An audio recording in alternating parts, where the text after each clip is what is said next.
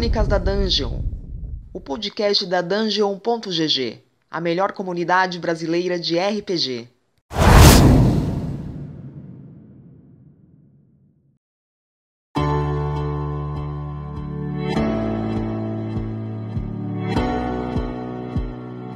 Aqui é o Thales Braga, eu sou o staff mais velho aqui da Dungeon. Eu tô aqui com as mulheres da Biblioteca das Ancestrais e com o meu queridíssimo e igualmente velho Muca. Velho não, por favor, né? Temos que colocar um parâmetro assim. Uns 20 anos de diferença já não é igualmente. Bem, e aí galera, eu sou o Mu, eu tô sempre do time ganhador, porque eu troco de time sempre que ele tá perdendo. e tô aqui com as garotas da Biblioteca das Ancestrais. Oi meninas, tudo bom? Eu sou a Isa Jimenez e hoje eu vou ensinar vocês a não serem babacas no mesa de RPG. Tutorial avançado, né? Porque, pelo amor de Deus. Eu sou a Hades e antes que perguntem, não, eu não quero o corpinho do chão pra mim. Referência a Cavaleiros do Zodíaco, sim, vai ter. Essa foi muito Tem ter. Mas a pergunta é por que não? Então, é porque eu preferi o Shiryu. Eu prefiro ir. Não, é. Meu nome é Vanna. Eu tô no meio da RPG há menos tempo do que as outras na BA, mas eu também mestro por lá. E se me perguntarem, eu prefiro o corpinho da Atena. Uh, Iki. Opa, lá. Isso era horrível, né, cara? todo momento eu tava assistindo TV. Iki. Era, era a Uni dos Cavaleiros do Zodíaco, né, mano? Não, era pior. A, a Uni era bem pior. Não, não tem nem comparação. Não. Ah, o Uni era terrível. Não, não. Cara, Era, era. Ele, ele e o Bárbaro lá, que eu esqueci o nome, eram horríveis, meu Deus. cara, eu era o único que, que, que- culpava a Uni sempre por eles não ir embora. Mesmo sabendo Mas, que a culpa Ô, era Muca, do- quantos anos você tem? Como, como você assistiu? Opa! Engasguei aqui, Deu lag aqui, deu lag aqui. largou aqui.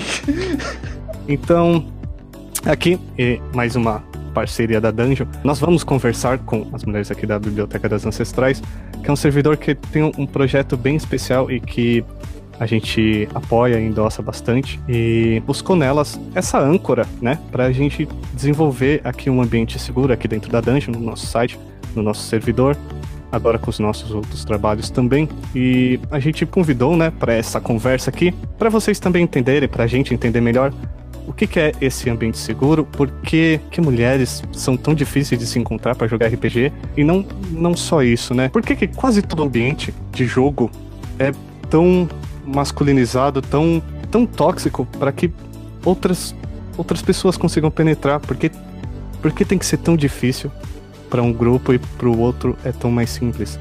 Então a gente vai começar com, com essa conversa que não é fácil, é, eu nem sei se eu tenho a bagagem necessária. Não sabemos se a gente tem as respostas também, né? Porque a gente tá tentando até hoje descobrir exatamente.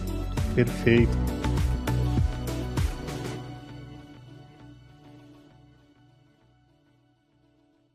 Fala pra gente o que, que é a Biblioteca das Ancestrais. Cara, é, a biblioteca ela começou em março do ano passado. A ideia, na verdade, eu acho que veio surgir um pouco antes, surgiu em fevereiro, eu tava namorando a ideia.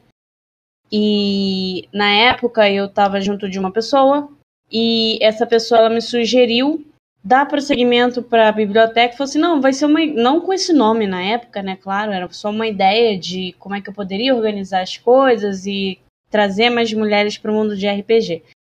E aí essa pessoa sugeriu pra mim, falou assim, olha, por que, que você não vai e não, não faz isso? Tipo assim, procura, acho que vai dar certo. Eu resolvi botar no Twitter e começou a juntar um grupo. Assim, vieram, tipo, muitas pessoas falarem comigo. Tipo, a gente fez um grupo no Telegram, a gente começou a se perguntar várias coisas, fazer entre, entre nós, né, um questionário e tudo mais. E foi muito legal. Infelizmente, cada uma acabou indo por um canto mas ficou um resto, assim. E aí eu comecei a tocar o projeto. E as meninas começaram a aparecer e começaram a abraçar a ideia. Então, hoje em dia, a biblioteca, na verdade, ela começou com uma ideia de só trazer mais mulheres, assim. Eu não tinha nunca pensado numa coisa muito de é, militância. Eu realmente não tinha parado para pensar naquilo. Eu não tinha pensado o quão importante aquilo acabaria sendo, sabe? Era só uma coisa tipo, pô, que engraçado, não tem tanta mulher assim no RPG. E eu era bem nova no meio, assim, de rolar dado, de sentar presencial. Eu nunca tinha feito isso, né? A minha experiência toda era com e-mail antes. Então eu não sabia muito bem de como é que era o meio em si. Então, quando eu fiz e eu comecei a perceber as nuances, as pequenas situações, aí eu falei, cara, esse projeto, ele é mais do que só tipo, ah, vamos só trazer mulher, é tipo, a gente tem que ter um espaço aqui de verdade e um espaço seguro, porque não tem. E basicamente foi assim que a biblioteca nasceu. Foi como eu conheci vocês, na verdade, né? Claro, em uma situação de importância e, e de uma vivência diferente. Mas foi como eu falei para você, né, Isa, a primeira vez que a gente falou. Eu conheci só me perguntando por que, por que não tem mulheres no servidor aqui na dungeon, né? Porque tem tão pouco. Porque a gente levantando aqui os níveis, os dados do site, tem só 11% de mulheres aqui. Isso é pouquíssimo. Eu fui atrás, né? Fui perguntar uma a uma. E muitas delas me indicaram um servidor de vocês. E aí eu conversei com vocês, né? Conversei primeiro com a Lena, a gente conversou bastante, ela me mandou uma série de coisas e eu falei, cara, o negócio é um pouco mais sério do que só desinteresse, né? Não é só porque menina não gosta, é, é bem diferente. Eu fui atrás, conversei com vocês, conversei com o pessoal aqui na Dan e a gente buscou essa, essa parceria, né? E entender e abraçar a ideia de vocês, né? É, de fato, Muca pode é, corroborar muito do que vocês falaram para a gente da primeira vez que a gente conversou. A gente está tentando implantar aqui e, e, com certeza tudo, tudo isso que vocês passam para a gente é muito, muito importante. E a gente busca muito, muito isso em vocês, sabe? Ah, eu fico feliz. Bom, é, a questão da, da biblioteca, eu, de novo, eu não estava lá desde o começo, mas eu acho que a minha experiência com ela, eu acho que é exatamente o objetivo dela. Eu vi um dia o, o anúncio da biblioteca num grupo, falei, ah, vou entrar. Né? Um grupo de meninas, jogadoras de RPG, me parece legal. Tô sem fazer nada hoje, vamos lá. Eu, assim como outras meninas, a gente foi abraçada de um jeito na biblioteca, é como se a gente sempre tivesse feito parte do projeto, e ele é quase tão nosso quanto da Isa, que é quem fundou o rolê. Então, é, o objetivo do, da biblioteca é exatamente isso: é trazer as meninas do, do meio do RPG para um lugar onde elas possam se sentir seguras e acolhidas, para elas poderem simplesmente jogar RPG e curtir as coisas que elas curtem sem precisar ficar se preocupando com, com gente babaca. Então, é, o meu envolvimento começou mais ou menos do mesmo jeito, mas eu eu tava atrás na época de lugares seguros para jogar RPG.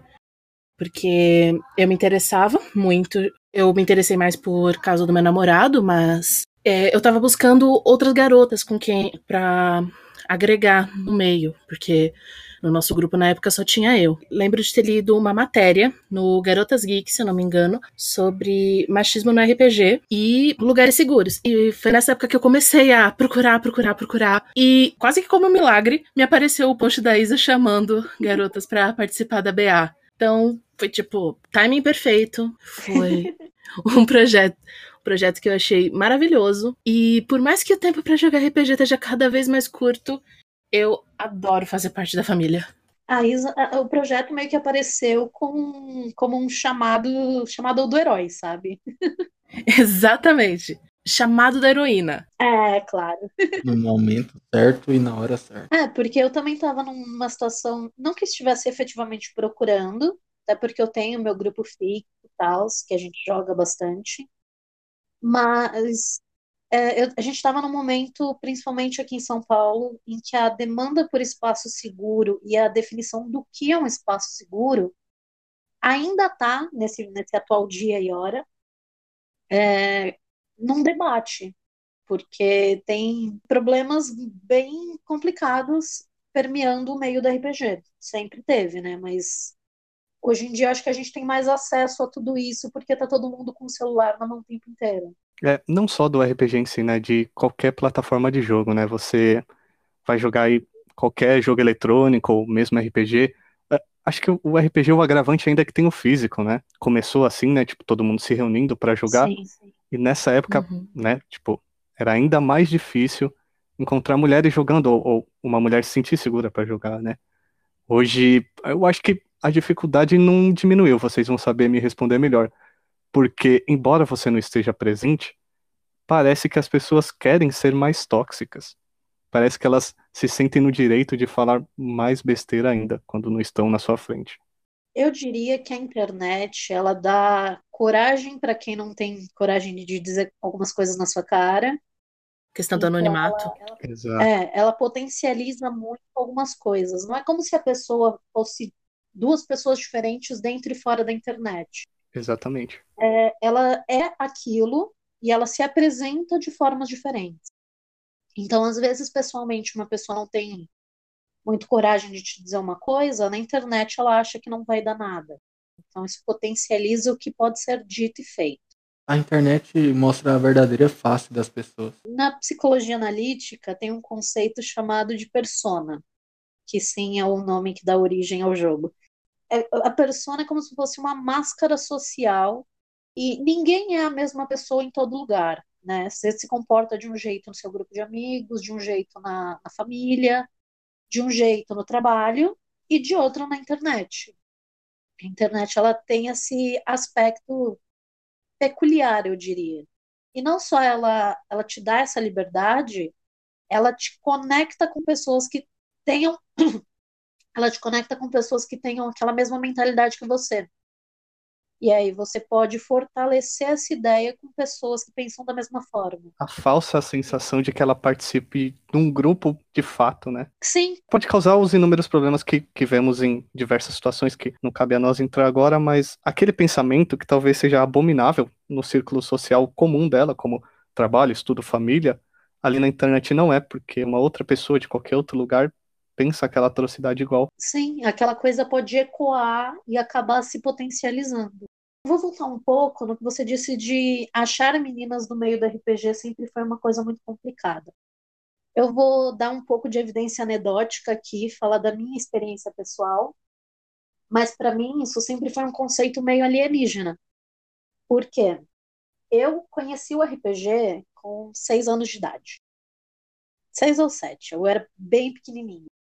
E eu faço parte de uma geração que o primeiro contato com RPG veio da escola, que é muito esquisito se a gente para para pensar hoje em dia para para a geração que a gente vê. E aí eu cheguei, assim, eu ouvi falar o que era na escola, e aí eu cheguei super entusiasmada em casa um dia, minha prima mais velha que eu estava em casa, aí eu virei para ela e falei: Uou, você já ouviu falar disso? É muito legal, parece que é assim, assim, assim. Ela deu risada, olhou para minha cara e falou: Senta aí. Ela puxou um par de dados e ela narrou a primeira dungeon que eu participei na minha vida. Porque minha prima mais velha já jogava RPG. Caraca. E não só. Depois de alguns anos, a primeira vez que eu tive contato com Vampira Máscara, que foi aos 11, 12 anos também, ou 12, 13, não, não interessa a idade, corta isso. Mas a primeira vez que eu tive contato com Vampira Máscara na adolescência, eu descobri que minha prima de segundo grau também jogava. Então, a minha evidência anedótica é de que meninas também gostavam de RPG. Então, eu fui ter esse choque de realidade de que não é bem assim que funciona quando eu comecei a, a frequentar um pouco mais lugares frequentados por RPGistas. Então, você começa a ter aquele choque de: peraí, como assim não tem mais meninas jogando? É um jogo tão legal, por que que não tem? E desde lá tem sido tipo um processo de entender o porquê que não tem tantas meninas, o que que acontece, onde elas estão, porque às vezes elas existem, elas só, só não estão nesses lugares. E por que que elas não estão nesses lugares? Acho que essa é a pergunta a ser feita. Sim, é, é curioso. Conheço várias mulheres que jogam, mas eu nunca, eu nunca ouvi um relato assim igual o seu e, tipo, é uma visão extremamente comum, se você for parar pra pensar, né? Tipo, não tem nada de especial. Você jogou como qualquer um outro, ouviu falar do negócio como qualquer pessoa, só que você chegou e não tinha outras mulheres assim. Você conhecia a sua prima e sei lá quanto tempo você demorou pra conhecer uma outra mulher que jogava. Porque como eu fui criado, foi eu descobri também na escola, né? Porque a idade aqui não importa. Eu descobri na escola e comecei a jogar com um amigo meu que tinha um irmão mais velho que narrou pra gente, né, que ele conhecia mais. E esse era o grupo, só que a visão que me foi passada, na verdade, era um negócio assim que ficava até meio ruim de se falar sobre, porque aparentemente meninas não iriam gostar de você. É super ruim esse, esse estigma. Era como se, eu, como se eu não pudesse falar daquilo fora daquele círculo.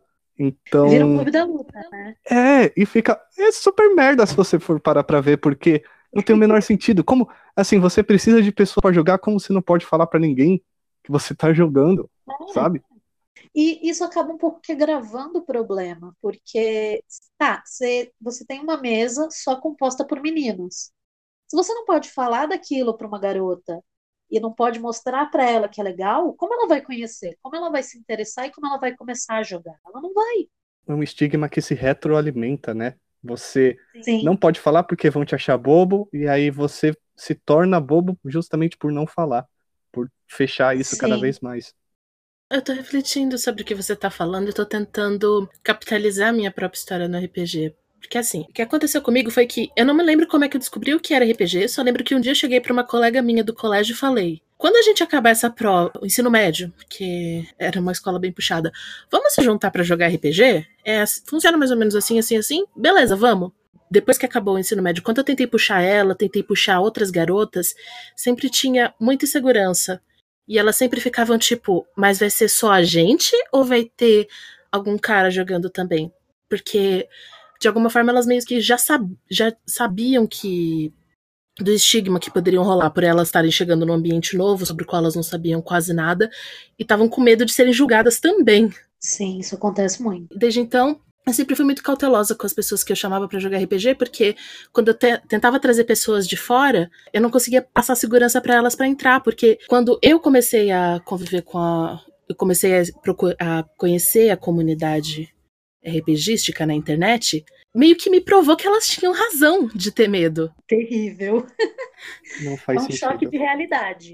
É a Pois é. verdade, e não faz sentido, não tem porquê, cara. É, e assim, eu fui ter esse choque de realidade e aí a internet acabou potencializando tudo, né? Porque uns anos atrás rolou um movimento das meninas começarem a expor as coisas que elas já tinham sofrido em mesa. E eu sempre fui uma pessoa que, vamos para as coisas assim, eu fui criada para não levar desaforo para casa nem da minha mãe, quem dirá dos outros.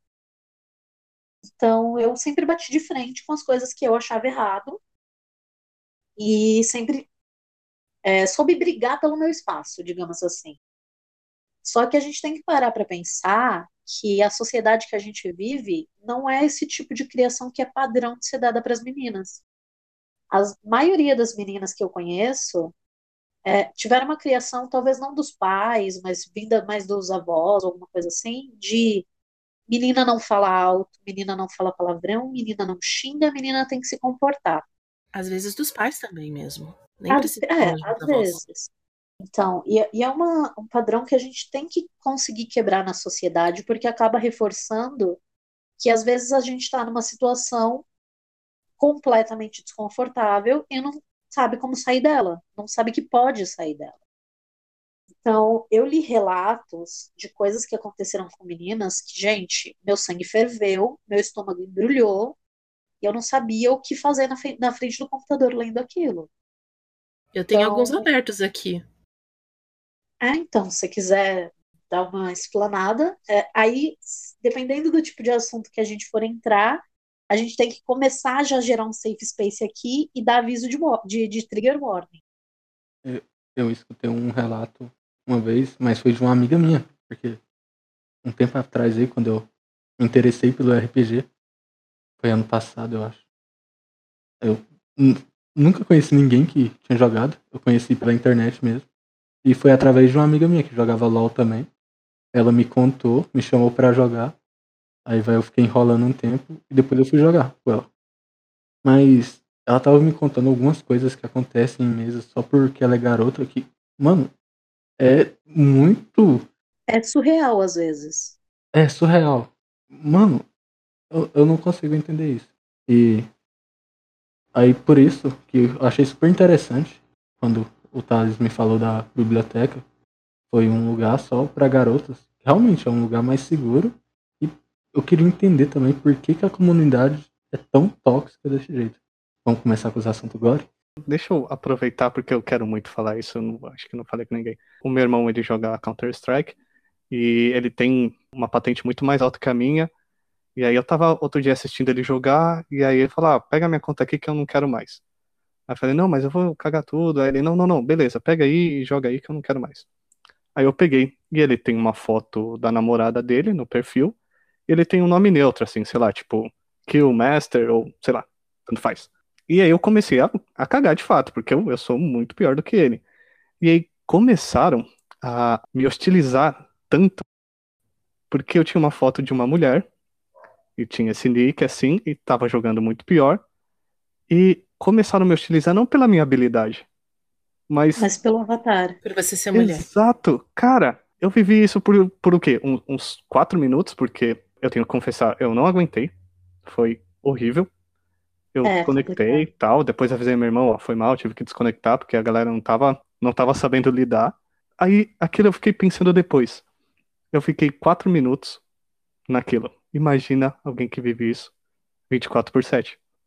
Olha, eu demorei anos da minha vida. Eu uso Hades de nickname tem. Nossa, tem muito tempo. Acho que tem mais de quase uma década. E eu fui perceber, sinceramente, que eu tenho um padrão de usar nicknames masculinos, de deuses gregos mesmo, ou nicknames masculinos no geral, por causa disso. Eu demorei muito para perceber que eu usava nicknames masculinos exatamente para evitar esse tipo de assédio em jogos online. É uma coisa que às vezes a gente não está ciente até a gente parar para pensar sobre isso. Por isso que é sempre o que, a forma que a gente chama, é sempre um processo de desconstrução. Porque a gente vive numa sociedade que já tem aquela, aquele modelinho construído desse jeito. A gente tem que tirar tijolinho por tijolinho para entender o porquê que as coisas são desse jeito. Mas é, o assédio contra a mulher em jogos é absurdo. É, é bem absurdo, cara. É bem absurdo. É assim, é um... isso, isso foi depois até que eu entrei na biblioteca, né? Que eu já tava com o projeto, eu pensei, meu, é impossível, impossível eu querer fechar o olho para isso e falar que é besteira. Tipo, é impossível. É. E assim, não só a gente tem que parar para pensar nos tipos diferentes e níveis diferentes de agressão. Porque não voltando ao que o, o Muka falou de por que, que a comunidade é assim, a gente tem que sempre tomar o cuidado de dizer que não é a comunidade inteira. Porque a gente colocar que todo nerd é desse jeito, que todo RPGista é desse jeito, a gente automaticamente coloca como inimigo aquele que a gente está tentando conversar. E Sim. se você coloca a pessoa como inimigo, ela eventualmente veste a carapuça. Então, a gente tem que pensar que alguns indivíduos agem dessas formas. E os níveis de agressão, eles são muito complicados porque, assim, tem uma coisa que a gente tem as agressões de fato, que são relatos de, de meninas dizendo que personagens sofreram abuso em mesa, coisas terríveis, que são evidentemente violentas, só que tem as microagressões. Microagressão é quando uma pessoa te fala, por exemplo, ah, tal coisa não fez eu me sentir bem. E a outra responde, ai, para com mimimi, isso é frescura. Não, se a pessoa está te dizendo que ela não se sentiu bem, não, não cabe a você concordar. Cabe a você entender o porquê e ver o que você pode fazer para parar aquilo. E tem coisas que variam de agressão até o outro, digamos, não dá para dizer que é o outro extremo, porque ainda é um tipo de agressão, mas, por exemplo, quando você está jogando com guerreiro bárbaro numa mesa, às vezes com um personagem masculino mesmo, porque as, algumas meninas têm esse hábito, da mesma forma que eu uso nickname de Hades, algumas meninas fazem personagens masculinos para tentar evitar agressão, e aí você tá jogando com o guerreiro bárbaro, um cara que, tipo, tem força todas na ficha, e os caras na mesa estão te tratando como uma princesa indefesa. Isso também é uma forma de agressão. Ou então, ai, é, ela só tem a ficha tão boa porque é a namorada do mestre, ou porque o mestre quer pegar. Não, às vezes a jogadora só é melhor do que você e sabe combar mais do que você. É, aí morreria. Combeiro tem que morrer. Mas deixa eu voltar num negócio que você falou. Que eu acho que esse, esse é a grande chave. A pessoa entender que ela não tem que dar opinião para tudo. Ela não tem que entender tudo. Que nem você disse Sim. que a pessoa fala, ah, isso é mimimi, e não sei o que. A, a pessoa não pediu sua opinião. Ela não pediu Sim, ela- que você concorde. Ela falou que aquilo desagrada. exato. E assim, às vezes, na sua experiência, aquilo não é uma coisa ruim. Mas você não sabe qual é a experiência de vida do outro. Você nunca vai estar. Você pode tentar fazer um ex- exercício mental de se colocar na posição do outro. Mas você não sabe como foi a vida do outro, quais são as experiências do outro, que levou o outro até aquele ponto e por que aquilo desagrada o outro. Então, se ele te diz que desagrada, por que você não evita fazer? Por que você não respeita o espaço dele?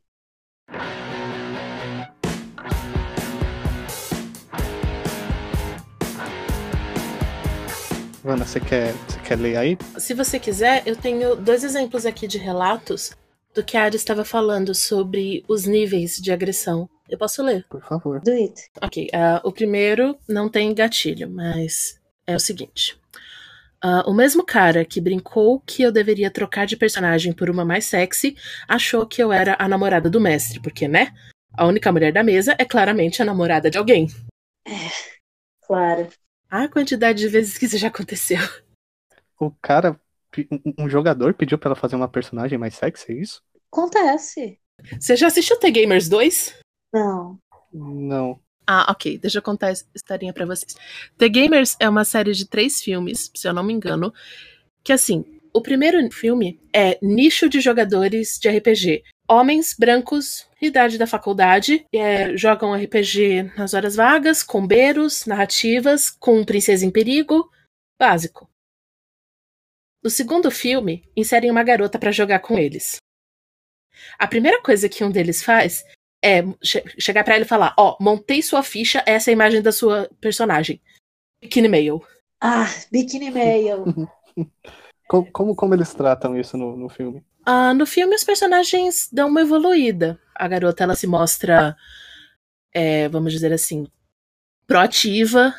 Ela faz questão de ler os livros, que tem inclusive um relato sobre uma mesa na qual não deixaram uma jo- a, jogadora ler os livros. Aqui eu acho isso absurdo, mas enfim. É, ela lê os livros, ela monta a própria ficha, ela se sai super bem. No final das contas, os garotos vão conseguindo quebrar com o próprio pre- preconceito. Mas é um processo. Tanto que no final do filme, um deles ainda é um babaca. Mas então, o segundo relato, esse é bem pesado, gatilho de estupro. É. Quando eu comecei a jogar RPG, o mestre, que era afim de mim, estuprou minha personagem e os outros jogadores me xingavam porque minha clériga não curava. Ninguém me disse que clérigos curavam. E não me deixaram ler o livro. É, então. Caralho, o que E- que foi isso?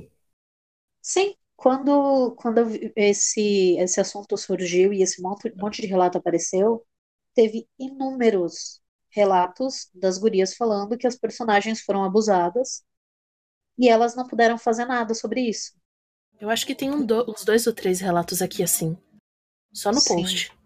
Então, é, é uma coisa que eu, quando eu percebi que era tão comum assim, gente, é, a fé na, na humanidade zerou, sabe? E então a gente acaba entrando um pouco no tópico de que a, que a Ana falou de das meninas quererem fazer um grupo das meninas. Eu estava percebendo que nessas questões de experiência pessoal tal, a maioria das mesas que eu joguei, as meninas acabavam sendo maioria exatamente por causa disso, porque uma mesa com só uma menina, ela acaba sendo, digamos assim, é, algo fácil. Ou Não, alvo fácil é a palavra perfeita pra situação. então é, é a questão de ah, não tem meninas no RPG? Tem. Elas só preferem jogar entre elas para evitar a gente idiota. Amarrando isso ao papo das princesas que a gente estava mais falando mais cedo, eu não sei se vocês conhecem. Uhum. Tem um projeto no YouTube chamado Dumbless, Dumbless Dice and Everything Nice, que é um grupo de garotas que faz uma stream de RPG interpretando todas elas as princesas da Disney. Ah, sim, É, eu sim. já vi isso. Eu acho isso muito interessante. Mas assim, de certa forma, eu acho que isso ilustra o nicho das jogadoras de RPG, porque ainda que a gente possa começar por causa de envolvimentos com outros caras, a maioria eu acho que é assim, pelo menos. Quando você encontra a opção de jogar com grupos femininos, você sabe que vai ser um ambiente seguro, ou pelo menos no qual você não é de novo um alvo fácil. Você ou não está mais fortalecida quando você tem outras meninas, porque mesmo que a vivência das pessoas não seja a mesma, é mais provável que uma mulher entenda quando você sofre uma microagressão e esteja ali por você. É. Porque às vezes, às vezes não é nem questão de maldade, gente. A gente vive numa sociedade machista, racista, homofóbica, transfóbica, e às vezes a gente fala as coisas sem pensar. É justamente esse o caso. Às vezes, quando você tá num grupo com outros caras e um deles faz uma piada, é muito mais provável que os outros nem percebam que aquela piada te afeta de uma, de uma maneira tão negativa. Passa diretamente em cima da cabeça da pessoa. Isso eu acho que linka com o tópico, né? Tipo, como que cria então um espaço seguro, né? Precisa ser sempre um ambiente só com mulheres e um só com homem? Essa, essa segregação é a resposta? Eu, eu não sei. O que, que vocês Eu acham? acho que antes disso, a gente precisa entender o que é um espaço seguro. Porque Sim. às vezes o espaço que é seguro para um não é seguro para todo mundo. Então a gente tem essa questão de primeiro definir o que que é seguro. O, o- o que que é um espaço seguro? Para quem ele é seguro? Que- vai, opinem. Qual a opinião de vocês sobre o que é, qual a definição de um espaço seguro? Um espaço, um espaço seguro, assim que eu digo, é onde qualquer gênero, qualquer pessoa com qualquer histórico de conhecimento, seja que ela tenha conhecido ah, ah, o RPG por, por um parceiro, ou, ou seja pela prima, é, ou uma pessoa que conheceu por, por qualquer outra razão, que ela possa jogar em um ambiente normal, como, como, como se jogaria ah, dama, xadrez, sei lá, ou, ou qualquer outra coisa assim, sabe? Ela não precise descobrir que aquele ambiente não é comum para ela. Ela não deveria estar ali. Essa sensação é completamente errada. É, isso, isso é muito errado, seja, seja qual o ambiente for, seja no RPG, seja no, no, no- videogame eletrônico, né? No, no game eletrônico, seja no, no, no futebol, ou- ou, sabe, qualquer coisa. Como, como aquilo pode não ser para a pessoa? Como, como isso? Por que não um, ambiente comum para todos, né? Por que, que não pode ser. é, é, é, já, já que não faz identificação de gênero, por que então. Por que então um exclui o outro? Aí o que eu vou definir a minha opinião pessoal do que é um espaço seguro, que assim, para começo de conversa, se você está exposto a pessoas, você não consegue evitar alguns níveis de desentendimento. Onde tem pessoa tem des- desentendimento e eventualmente as coisas podem acabar desandando e alguém se sentir ofendido com alguma coisa ou ser ofendido com alguma coisa, né? Porque se sentir ofendido, a culpa recai em cima da pessoa que foi ofendida. Por isso que a gente tenta evitar usar essa forma de falar. Mas, enfim. É, então, você não consegue evitar o conflito. Então, na minha opinião, para você ter um laço seguro, você precisa garantir é que todo e qualquer conflito vai ser resolvido através de, de uma forma em que você não tenha um viés que prejudique as pessoas principalmente as mais, digamos, frágeis naquele ambiente. Então, você precisa ter uma rede de amparo. Por exemplo, aconteceu alguma coisa, você está num evento,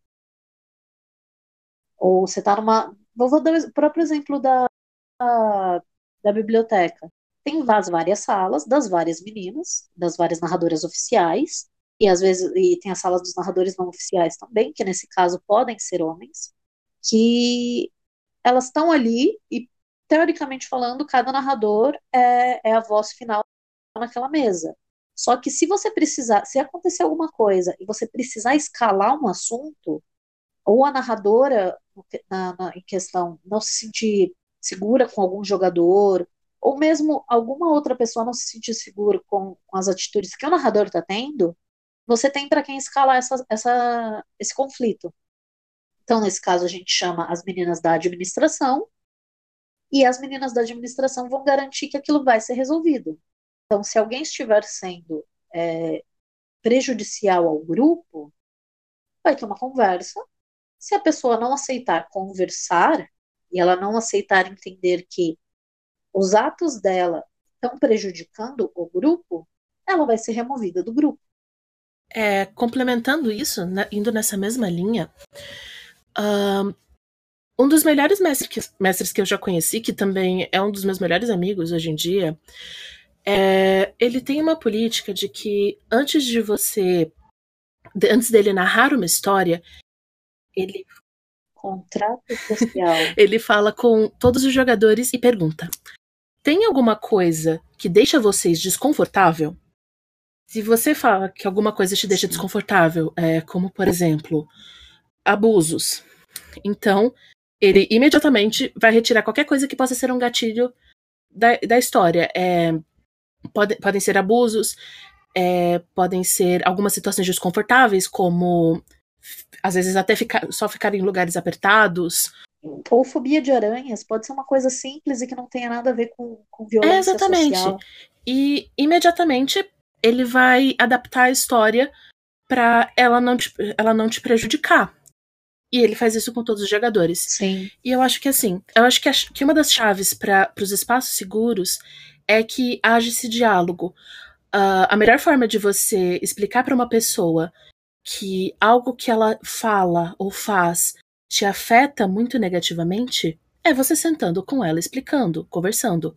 Quando há esse diálogo, pode haver essa melhora da parte dela, e quando você é um mestre, há uma melhora para o grupo. Isso é uma pegada que os RPGs mais modernos estão seguindo muito. Porque, assim, se você para pra pensar na década de 80 e os RPGs daquela época, você tem Vampiro à Máscara, você tem todo mundo das trevas que traz pegadas grotescas, ou mesmo na, na pegada do, do D20, você tem o Ravenloft, esses Dark Fantasy, que são mundos cruéis. Bom, e essa, essa é uma justificativa que a gente que apareceu muito né, quando uh, esses relatos de abuso apareceram. De as pessoas falando, ai, mas é fantasia, mas é medieval, isso acontecia naquela época, você está fazendo drama. Então, você tinha muito uma, uma justificativa por, dessas pessoas de dizer, ai, mas é um cenário de horror pessoal, você sabia disso quando você sentou na mesa. Então, os RPGs mais modernos, eles estão pegando uma coisa de que é o contrato social que é, por exemplo, um exemplo que eu posso dar disso é Monster Hearts, que eu não sou muito fã, mas a ideia do contrato social para mim é maravilhosa. É exatamente isso. Você senta todo mundo e você fala: olha, o que, que cada um tem sensibilidade aqui? O que, que vocês não querem de jeito nenhum? O que, que vocês preferem que eu evite? Isso pode mudar ao longo da mesa. Às vezes a pessoa, é aquilo que eu mencionei, às vezes a pessoa não tem ciência de que ela tem trauma de alguma coisa. Isso é extremamente normal. Então você tem que dar essa abertura, inclusive no decorrer da mesa, de falar, olha, às vezes você esqueceu, às vezes você realmente não percebe que aquilo é traumático, e no meio da mesa você tem a liberdade de falar, olha, para, corta a cena, né, corta para o véu, é aquela, sabe aquela quando um filme corta para a tela uhum. escura? Sim. De você pedir para isso acontecer, porque aquela cena está te deixando desconfortável. E então esses jogos modernos eles têm essa questão do contrato social, exatamente para evitar que por você estar jogando um jogo de monstros e, e, horror pessoal, que se presuma que você é obrigado a aguentar qualquer coisa que resolva aparecer em mesa. Isso é muito importante também, sim, na construção de um lugar seguro para todas as pessoas. Uma coisa que, como roteirista, me desagrada muito, a pessoa usar essa desculpa de que em uma era medieval ou em um cenário de, de vampiro, né, lobisomem que seja, isso acontecia é muito é muito fraco. Chega até a ser uma muleta porque Sim. deixou de acontecer, sabe? As pessoas deixaram de matar crianças ou, ou abusar de, de, de mulheres ou, ou o que seja, sabe? Deixou, essa situação deixou de acontecer, então, é assim, não é desculpa. Muitas das vezes não tem, não tem o menor propósito na narrativa, sabe? Então não tem nem por que tá lá. Tá lá só porque, eles, porque é gráfico. Tá lá só Sim. porque a pessoa quer causar. Efeito HBO. Isso. A pessoa só quer mostrar que aquele personagem é muito mal. Mas não precisava disso. Não precisava desse gráfico. Agora que me falta a resposta, né? Eu não sei se isso vem, talvez, uma inexperiência como mestre de achar uma narrativa disso, ou que seja particular, aquilo já vem com a pessoa, né? Que, tipo, pra ela aquilo mostra que uma pessoa é mal ou não é, sabe? Eu acho que é o fato de que a gente tem uma construção social de que isso acontece e é, tecnicamente falando, aceito. É só você pegar o exemplo que eu acabei de dar de Game of Thrones.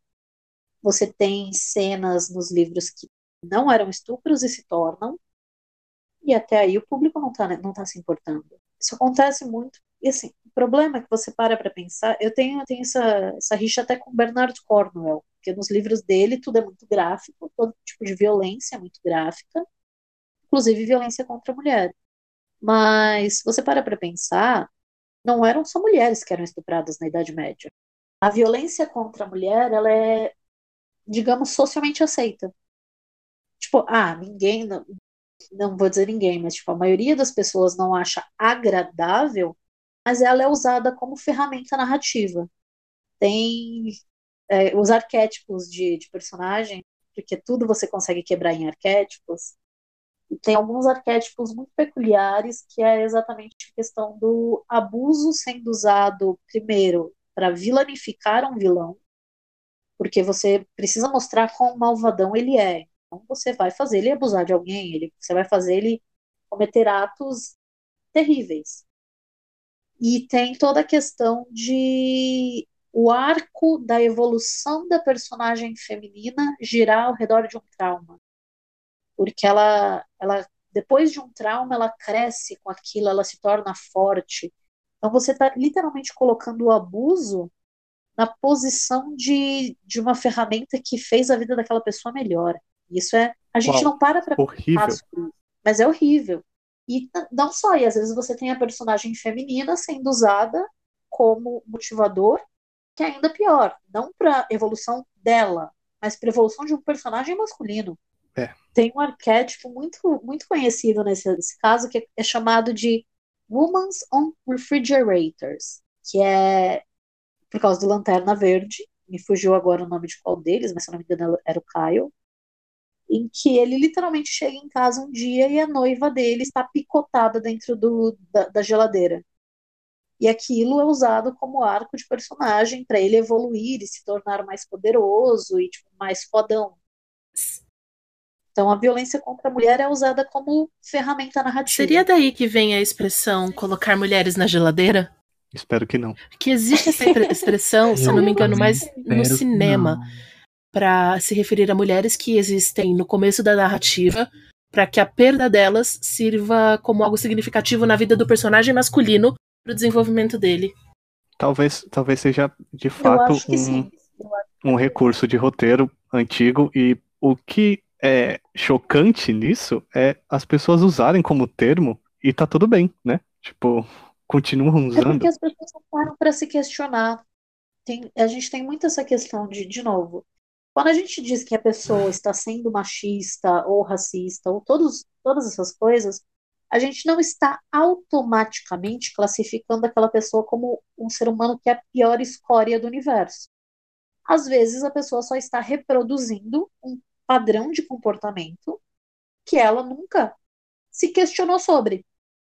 Então, é, é exatamente a questão de você. Existem é, o que a, que a Vanna estava comentando, do grupo de amigos que era extremamente misógino e não entendia que o que eles estavam fazendo era prejudicial. E aí, quando entra uma pessoa diferente nesse grupo e quebra esse paradigma e faz eles refletirem sobre aquilo, eles pa- param e pensam: putz, fiz besteira, deixa eu arrumar. Mas também não é todo mundo que chega lá. Então, às vezes, quando as pessoas apontam o dedo e falam, meu, você está sendo machista, o padrão do ser humano é entrar na defensiva. É falar, eu? Nunca. Tenho até amigos que são.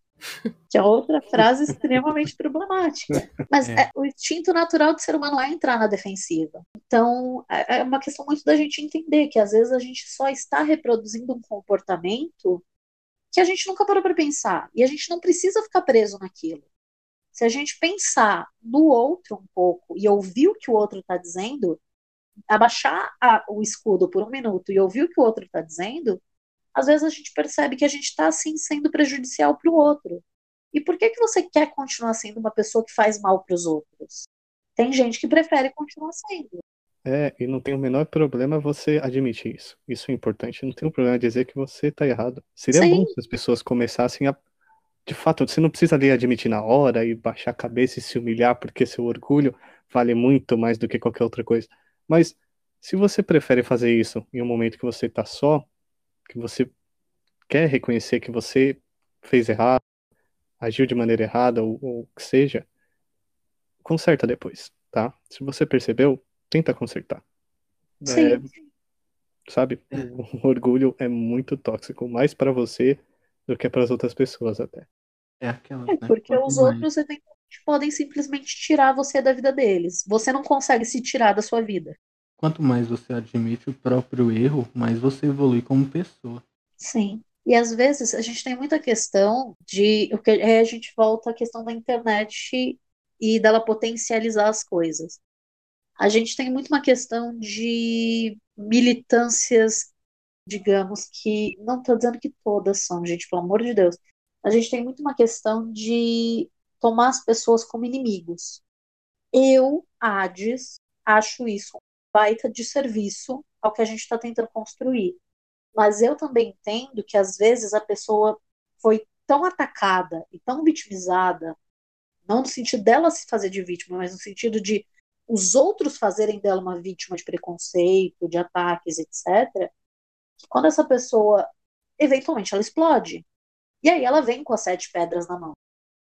Mas a gente tem muito que entender que da onde está vindo essa reação e não tomar isso como uma questão que deva ser reforçada. A vítima tem sim que ser acolhida, só que para a gente conseguir construir um lugar seguro, a gente tem que ter um discurso moderado. A gente tem que não colocar o outro como inimigo, mas colocar o outro na cadeirinha e falar: escuta, vem conversar com a tia um pouquinho, vamos, vamos entender o que está acontecendo. Exato. Então é por isso que não, não é questão, o lugar seguro, o safe space, não é uma questão de ser um espaço só para mulheres feito por mulheres. É um lugar que pode ser gerenciado por mulheres, preferencialmente diversos tipos de vivência, mulheres trans, mulheres negras, que são coisas diferentes, são pessoas que viveram coisas diferentes e vão ter sensibilidades diferentes, mas não é um lugar que precisa se fechar às mulheres. É um lugar que pode estar aberto, sim, a homens que estejam dispostos a tirar essa camada do ego, entender, sim, eu vim de uma sociedade machista e eventualmente eu vou pisar na jaca. Agora, quando eu pisar na jaca, eu preciso enfiar os dois pés ou eu posso aceitar a toalhinha, o, paninho umedecido e falar, opa, pisei na jaca, deixa eu limpar. Esse negócio de, do, do discurso, ele é bem importante, porque você responder extremismo com extremismo não resolve nunca. É, a gente vê isso em diversas áreas, desde política, futebol, a, a religião, a qualquer outra coisa. A gente só vê uma resposta contrária forte sendo respondida como uma mais forte. E isso vai levar o embate a, a, a níveis, níveis que não vai servir para ninguém. Não vai ajudar ninguém no final das As contas. coisas ficam cada vez mais polarizadas. E aí Isso. quem tá no meio vai acabar sendo atraído por um do lado, por um lado ou pelo outro. E aí, Exato, é, e aí vejo não muito vai ter a, área cinza, né? A neutralidade. Não vai ter.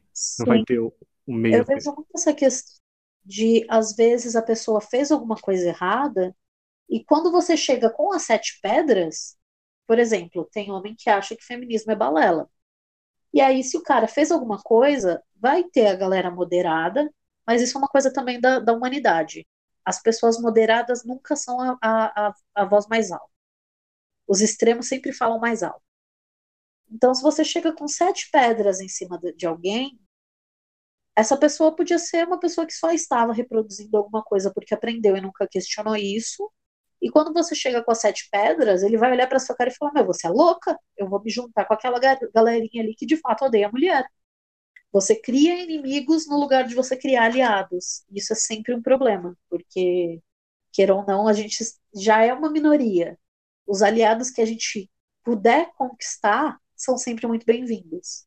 É, eu posso só fazer uma, uma correção aqui, uma autocorreção. É, eu dei uma pesquisada no termo Mulheres na Geladeira e eu descobri que é o seguinte: é, ele apareceu em 1999, ele foi criado por uma escritora, a Gayle Simone, que ela notou que nos quadrinhos havia esse padrão das mulheres, é, tanto secundárias quanto personagens principais, sendo uh, mortas, estupradas, feridas, é, perdendo os poderes, hum para motivar os companheiros masculinos. Ela criou esse termo Mulheres na Geladeira Sim. e hoje ela também tem um website chamado Woman in Refrigerators, que ela tem uma lista de quadrinhos em que isso acontece. E depois o termo foi aplicado ao cinema, porque é é, percebeu-se que é uma ferramenta de roteiro. É difícil encontrar um filme protagonizado por um homem, Sim. inclusive eu tava pensando, em que não acontece uma tragédia com a mulher que ele ama ou coisa parecida. O plot de toda a saga. Como é que era o nome? Missão Impossível, se eu não me engano, é isso. Falando na Gayle Simone, deixa eu abrir um parênteses. Vocês viram a última treta que rolou no mundo dos quadrinhos envolvendo a Gayle Simone? Não. Vocês devem ter visto, vocês só não perceberam. Rolou uns tweets, que a galera até traduziu, do, da, de uma mulher falando o justiceiro deveria ser. Ah, eu vi essa treta. E não era é Missão Impossível, gente, desculpa, era Busca Implacável. Ah, sim. Aí chega um hum. cara metendo banca, falando que não, porque é toda a construção do personagem, o fato de que ele não sorri, que não sei o quê, e você deveria, e, tipo, e aí ela pegou e postou uma foto da prateleira dela, de, de HQs. E aí o cara respondeu com alguma coisa do tipo, ah, porque eu só vi quadrinhos de, de mulher aí, porque tinha, tipo, Viúva Negra ou, ou Mulher Maravilha e tal. E isso não tem nada a ver com o que eu tô falando aqui. Aí um cara virou para pegou essa mesma foto, ampliou e circulou. Ele, deixa eu facilitar para você. E aí ele circulou aqui na lombada de todas aquelas HQs que estavam na prateleira da foto que a menina postou, estava o nome Gayle Simone, que era a fucking guria que tinha acabado de postar isso no Twitter. o cara foi meter banca de manjador de quadrinho em cima da mina que de fato já escreveu quadrinhos do Justiceiro. É, como eu disse, idiotas na internet tem tem sempre o aval de outros idiotas, né? E eles se veem parte de um grupo. E eles acham que podem falar tudo. Tem muito Às essa vezes... questão. Isso aparece muito também no, no meio do RPG. De o cara achar. E aí a gente tem que voltar um pouco no, no, no, no safe space. Que é um safe space tem que estar aberto a iniciantes. Porque se você chega num lugar, principalmente sendo uma mulher, mas independentemente de gênero, enfim. Você chega num lugar querendo aprender alguma coisa e tem um cara lá que mete a carteirinha de RPGista na mesa, diz que ele joga RPG há 20 anos, e esse cara te corrige a cada fala que você faz, a cada ação que você tenta fazer, você eventualmente vai desistir. Você vai falar, meu, foda-se essa merda. Não sei se eu posso falar palavrão, mas agora já foi. Não, pode, a gente falou vários já. Então, é, tem muito essa questão. E no meio do RPG, a gente tem muito. Tem um advogado. Tem duas figuras, né? Que é o advogado de regras, e tem o termo que. É, o, o, o termo em inglês é o é mansplaination, que a, ficou, ficou popular por causa da Kéfera. Mansplaining? Mas eu acho que. A gente... Mansplaining? Oi? Mansplaining ficou popular por causa da Kéfera, mas eu acho que a gente está perdendo a ótima oportunidade de traduzir para macho palestrinho, tá? Deixa aí minha objeção. A, a, ideia não é minha, eu peguei na internet, mas tá na internet, é uso livre, desculpa. Alguém disse que a gente deveria usar a expressão macho palestrinho. Eu concordo. E tem muito cara que é muito macho palestrinha, que quer pagar de fodão e ele quer bancar que ele sabe tudo, principalmente para cima das gurias. E isso chega uma hora que enche o saco. É, sobre, sobre essa, essa situação, eu, eu já presenciei alguns casos, eu, eu sempre me perguntava, né, o que que guiava o cara? Por que que a, o cara quer se quer se mostrar tanto assim, né? Não só para os outros casos, mas para a menina, né? Para a mulher. Por que que ele quer fazer isso?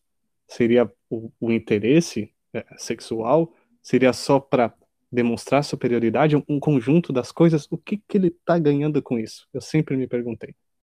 É, é que quer ou não, cada pessoa tem suas próprias motivações. Mas uma coisa que eu vejo que é muito recorrente é que assim, os nossos gostos são muito peculiares para o resto da sociedade. Insira aqui uma imagem do quarto vermelho.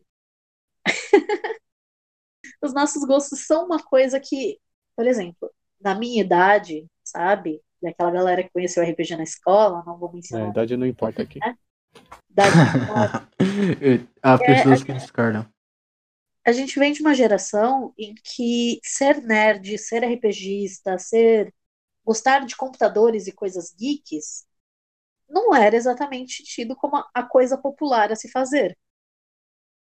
Então, o, o meio do RPG ele tem muito essa questão de pegar pessoas que não tiveram as melhores experiências sociais do mundo. Então, no momento que você tem aquele espaço e que você é bom em alguma coisa, às vezes a pessoa realmente é boa pra caramba em regras. Acontece. Você, às vezes, você tem uma questão de querer provar que você é fodão.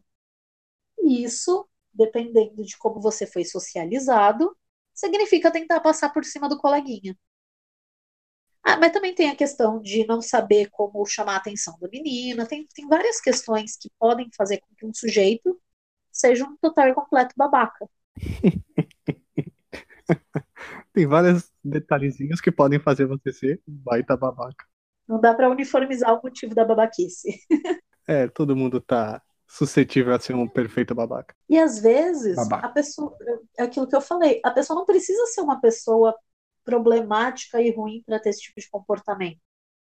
Eu jogo RPG, como eu disse, há muito tempo. Eu conheci quando eu era uma criancinha. E ele sempre teve ele pairando na minha vida, mesmo que ele não tivesse em foco em alguns momentos, épocas em que eu parei de jogar de fato. Mas ele sempre teve ele de alguma forma. E aí eu acabei conhecendo meu atual namorado, que, de, de novo, eu com as minhas evidências anedóticas, né? Mas enfim. E aí eu acabei conhecendo meu namorado, e é, por causa de um grupo de RPG, só que a gente não tinha jogado junto até então. A gente começou a sair junto e eventualmente eu acabei entrando pro grupo de RPG dele. E aí você já entra nessa posição delicada que eu nunca gostei de estar, que é a namorada do narrador. E exatamente essa pressão social de, ai, mas a namorada do narrador é sempre favorecida. Não, porque a namorada do narrador não sei o que é. Eu já entrei nessa posição social meio problemática. Então eu já virei pra cara dele e falei, tudo bem, vou deixar uma coisa bem clara.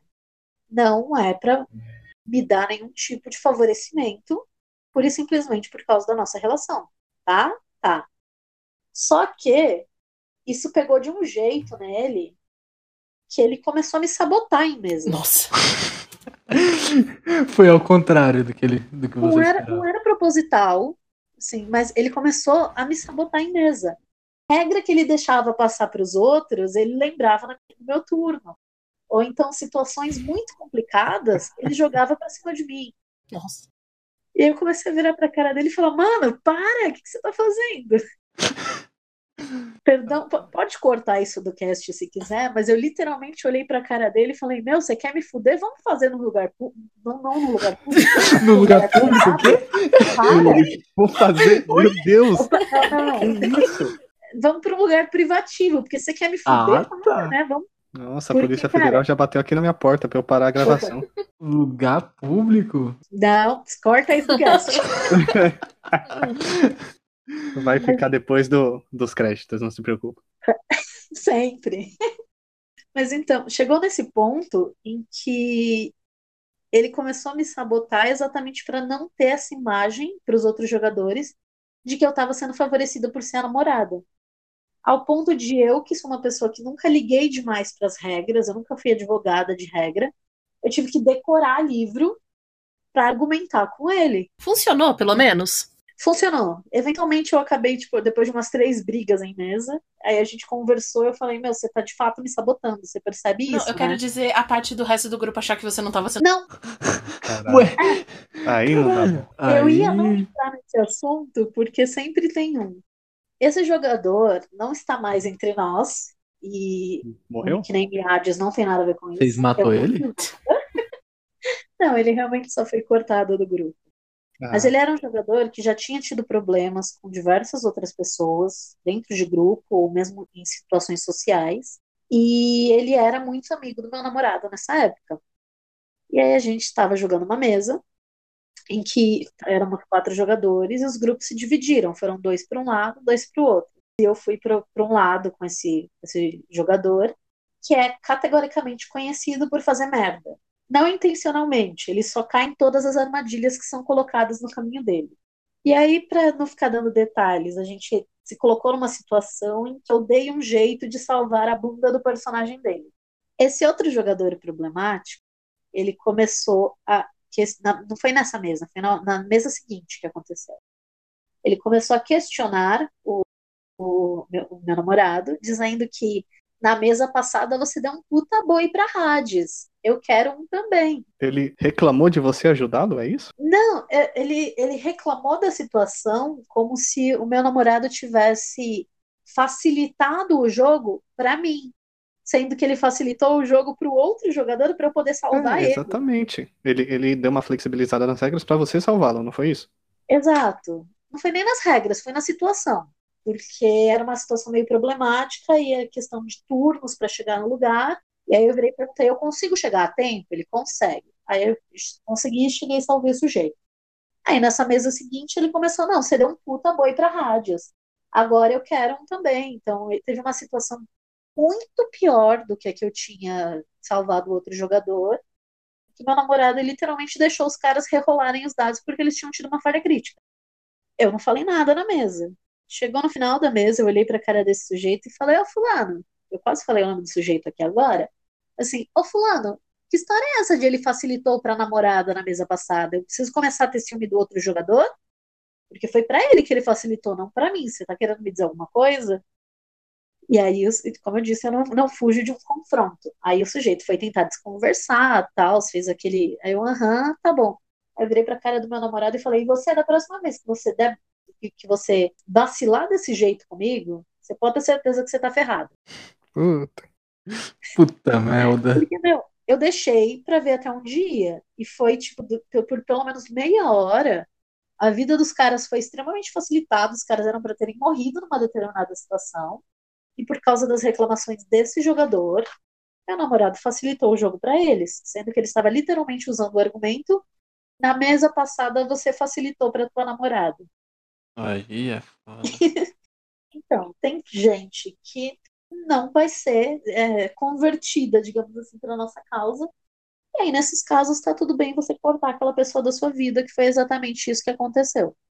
Depois de diversas chances e diversas outras coisas que aconteceram em mesa, esse sujeito acabou sendo limado e não joga mais com a gente.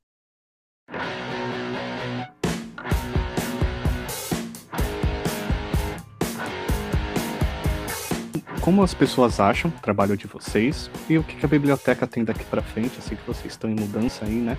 Exatamente. A gente tem o nosso site, o nosso Tumblr, que é o bibliotecadasancestrais.tumblr.com. E lá a gente tem todos os botões para as nossas redes sociais. A gente tem Instagram, a gente tem Twitter também. O Twitter é onde a gente é mais ativa, é onde o pessoal fala mais com a gente. O Discord, nosso Discord agora é fechado, então realmente o pessoal não vai conseguir entrar, são bem raras as exceções. Só que é aquela coisa que eu, que eu falei antes, a gente vai começar a mudar um pouquinho o formato, então talvez seja melhor encontrar a gente pelo Twitter, que é o Biblioteca Anses, só com um Szinho no final. Enfim, acho que é isso. A gente termina o episódio por aqui. Vocês querem deixar algumas palavras de sabedoria para fazer esse esse tutorial de não ser um babaca? Tutorial avançado. Mestres que queiram incluir garotas nas suas mesas de RPG, antes de qualquer coisa, sentem e conversem com elas. Ouçam o que elas têm a dizer, o que elas esperam, o que pode incomodá-las. Tentem colocar isso em prática e, vai por mim, isso vai beneficiar a mesa inteira. Mas isso é válido até pra todo tipo de situação, nem só pra mesa. Não, com certeza. Eu tenho uma dica para os meninos e uma para as meninas. Para os meninos é se tira um pouco do lugar de eu sei o que eu estou fazendo e exatamente escuta e tenta se colocar no lugar do outro. E mesmo que você não consiga entender o porquê o outro está te dizendo aquilo, tenta respeitar. E para as meninas, bora retomar os espaços, galera. A gente tem que jogar, a gente tem que narrar, a gente tem que mostrar que a gente está aqui e que a gente está aqui para ficar. Nossa, falou pouco, mas falou bonito, hein? Excelente. eu acho que a dica que eu tenho para falar é um pouco parecida com a de todo mundo. Então, o que eu tenho para dizer também é para os meninos e para as meninas.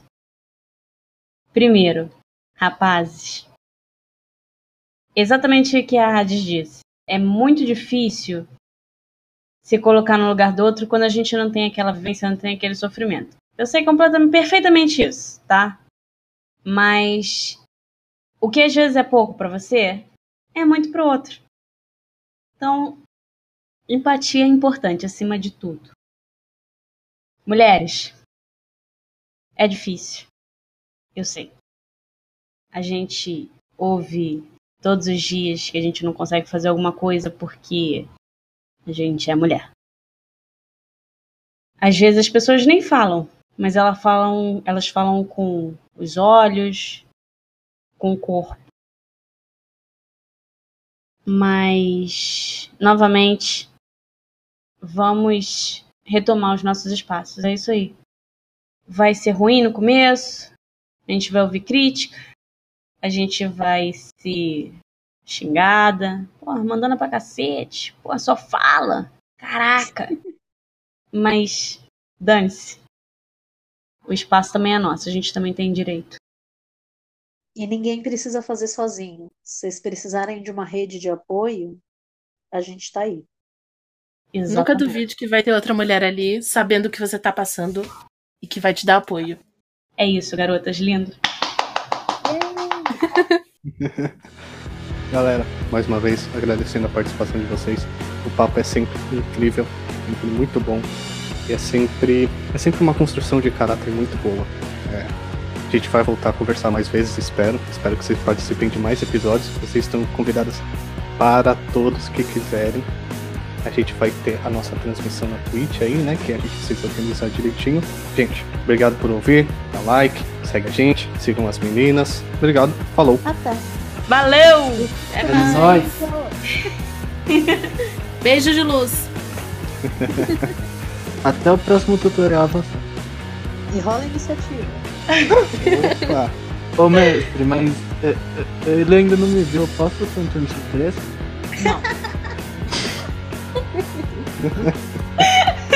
Aposto que vocês não viram essa chegando. Lembre-se, não é não.